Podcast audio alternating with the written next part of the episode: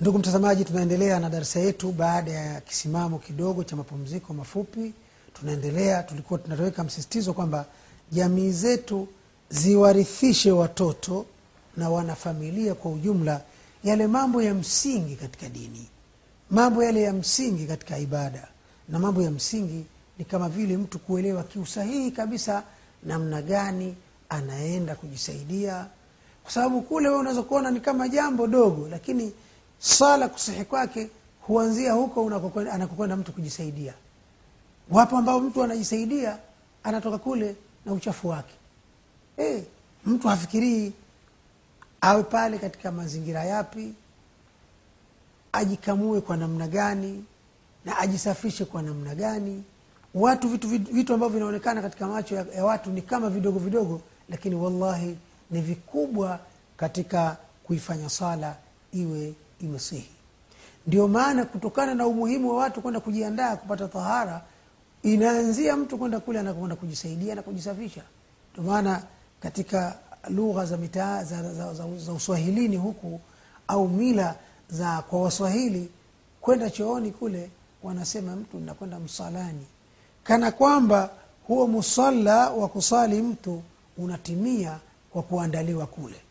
Kwa hivyo tunahusia allah allah tuwarithishe familia zetu wawe wanajua namna ya kwenda huko maliwatoni au msalani.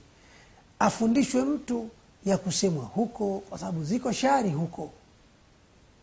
Kuna pepo wabaya mara nyingi wanapenda kuvinjari huko. Sasa tuwafundishe watu aende mtu kabla hajaingia pale aseme yale ambayo tumefundishwa na mtume salllahu alehi wasallam. Aende kule atumie kuwepo kwake kule kwa kufanya yale ambayo yanapaswa kufanywa na kwa utaratibu mzuri kisha anajisafisha atoke akiwa nje aseme ile dua ya kumshukuru mwenyezi mungu ile dhikri kwa hivyo ajue dhikri ya kuendea na anaendaje dhikri ya kutokea na anatokaje. Haya ni mambo ya msingi kabla hatujakurupuka kuyajua hayo makubwa mengine. Na insha allahu taala yako njiani yatakuja. Ndugu mtazamaji baada ya kupata maelezo juu ya hadithi hii ya mtume sallallahu alaihi wasallam tumeanza kuisoma ili kusahihisha baadhi ya matamko yetu lakini pia tumekuwa tukitafsiri maneno moja moja yale ambayo tumeona yanahitaji maelezo ya ziada. Baada ya hapo tumekuja katika hatua ya tatu ya kutafsiri kwa ujumla hii hadithi lakini pia tulikuwa tunatafsiri neno kwa neno. Baada ya hapo ndugu mtazamaji tunapaswa kuelewa baada ya kauli hii ya mtume sala llah salam kuitambua maana yake ndio kitu gani au tunajifundisha nini kwenye hadithi hii ya mtume salllahu alehi wasallam? Na kwa lugha nyingine tunafahamu yapi? Fikhi ipi tunaipata kupitia hadithi za mtume salllahu alehi wasallam. Ndugu mtazamaji hadithi hii imetufahamisha imetupa fiqhi kwa sababu fiqhi ni ule ufahamu uliokuwa wa sawasawa. Sasa sisi tumefahamu nini katika hadithi hii? La kwanza salatu lmuhdith ghairu maqbula hata yatatahara min alhadathi lakbar walasghar. Hili ni la kwanza kabisa tumeelewa kwamba salatu lmuhdith sala ya mtu mwenye hadath ghairu maqbula. Haikubaliwi mbele ya mwenyezi mungu hata yatatahara mpaka kwanza ajitaharishe min alhadathaini aondokane na hadathi ndogo ambayo inaondoka kwa kutawadha na hadathi kubwa ambayo inaondoka pia kwa kuoga. Hilo ndilo somo la kwanza tulilojifunza katika hadithi hii ya pili miongoni mwa hadithi za umdatu lahkam fundisho la pili limetufundisha kuwa alhadathu naqidhun min nawaqidhi lwudhu hadathi ni moja katika vitenguzi vya udhu kwa sababu hapa imeonyesha mwenyezimngu subhanahu wa taala haikubali swala ya mmoja wenu anapopatwa hadath mpaka atawadhi. Maana yake udhu wake umeondoka na akawa muhdith. Sasa imeonyesha ile hadath moja ya athari zake kwamba ikimtokea mtu inautengua na kuubomoa ule udhu wake na kuonekana kwamba sasa hana udhu. Hili ni la pili katika yale ambayo tunaweza kujifunza kutokana na hadithi hii. La tatu adamu qabuli salati ile maana ya kusema la yaqbalu llah allah hakubali salata ahadikum. Neno kutokubaliwa sala maana yake adamu siha wa adamu ijzaiha kwamba haikusihi ndio maana mwenyezimungu akaikataa sio kaikataa lakini iko pale ikiwa sahihi. Hapana. Kutoikubali maana yake si sahihi. Lakini pia wa adamu ijzaiha kuto kujuzu yani haikufaa. Sasa ikisema haikufaa maana yake huyu mwislamu mkalifishwa na sheria inamlazim kujipanga upya ili swala hiyo aiswali tena na wala mtu asione vibaya sababu kuna wengine anahifadhi murwa wake zaidi kuliko ibada ya mwenyezi mungu. Tujalie mtu alikuwa ndani ya safu katika swala ya jamaa ikamtokea hali ya kutengukwa na udhu.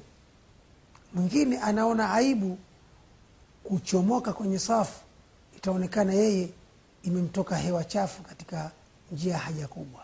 Kwa hivyo anaona aibu utaona anang'ang'ana pale pale anabaki tu atarukui atatadil hata kama ilikuwa rakaa ya kwanza ataendelea tu kuwa katika swala mpaka amalize. Hilo kwa kweli ni kosa tena kosa kubwa sana. Kwa sababu la hayaa fidini unaona haya ni nani katika umma huo unaoswali nao ambao yeye haimtokei hiyo hali? Wewe tu imekutokea hivi sasa na mwenzako baadaye na mwenzake. Sasa kwa hiyo huna sababu kwa kweli ya kuona tatizo hilo likakupelekea ukachuma dhambi bila ya mwenyezi mungu ukafanya jambo lisilofaa.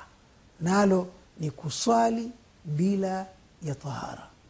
Imekutokea hiyo hali fanya usanii wowote ule.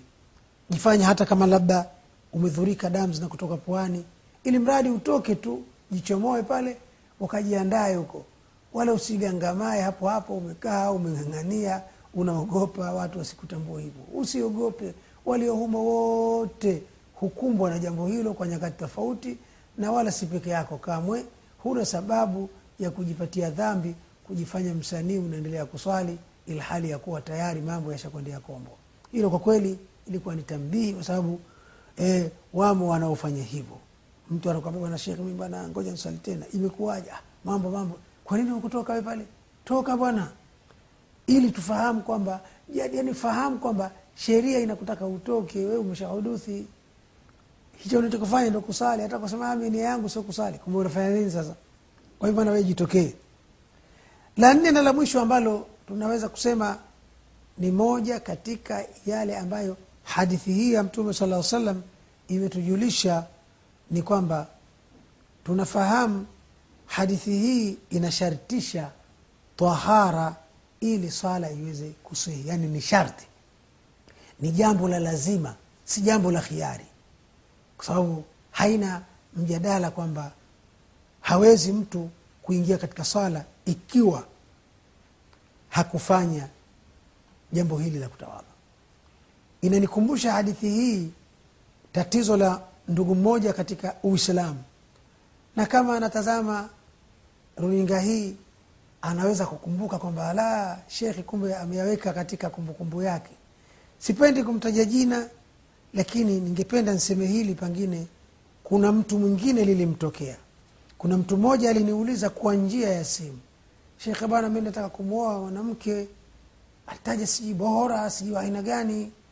Sasa sijui inafaa. Nikamwambia ningependa kujua itikadi zao zikoje ili tufahamu watu wa madhhabi hiyo bado wana sifa ya uislamu wa kawaida au ni kundi tu limejipachikiza. Nikamwambia we unaelewa itikadi za hao wenzako ni zipi? Maanake ataja si ismailia asili watu gani atakumbuka mwenyewe lakini nadhani alitaja makundi kama hayo.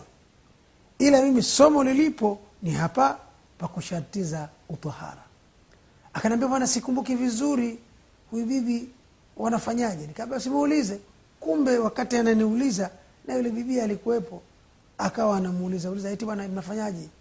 Hata yule bibia akasema yeye hakumbuki vizuri itikadi ya madhahabi yao itikadi ya, itika, ya dini yao isipokuwa anachojua yeye kwamba wao wanasema mtu anaweza kuswali hata kama hana udhu. Mtu hata kama hana udhu anaweza pia kuswali. Tunasema kama wanatusikia wenye madhahabi hiyo wajue kwamba hizo swala zao zote ni batil kwa mujibu wa maelezo aliyoyatoa bwana mtume salllahu alehi wasallam. Muhtasari wa hapa ni kwamba hadithi hii adhim ya mtume salllahu alehi wasallam ambayo tume- tumemaliza maelezo yake hivi punde tunapata kujifunza mambo mane. La kwanza kwamba sala ya mtu mwenye hadath haikubaliwi mbele ya mwenyezi mungu mpaka lini mpaka ajitaharishe jambo la pili hadath ile yenyewe mbali ya kuwa ni kitu cha kimana hadath ni moja katika vitengua udhu. La tatu kutokubaliwa swala maana yake ni nini? Maana yake kuwa swala hiyo haiwi sahihi. Pia swala hiyo haitatosheleza mwislamu aliyeswali katika sura hiyo bado mbele ya sheria anaonekana kuwa hajaswali. Lakini pia hadithi imejulisha kuwa udhu ni sharti miongoni mwa masharti ya swala.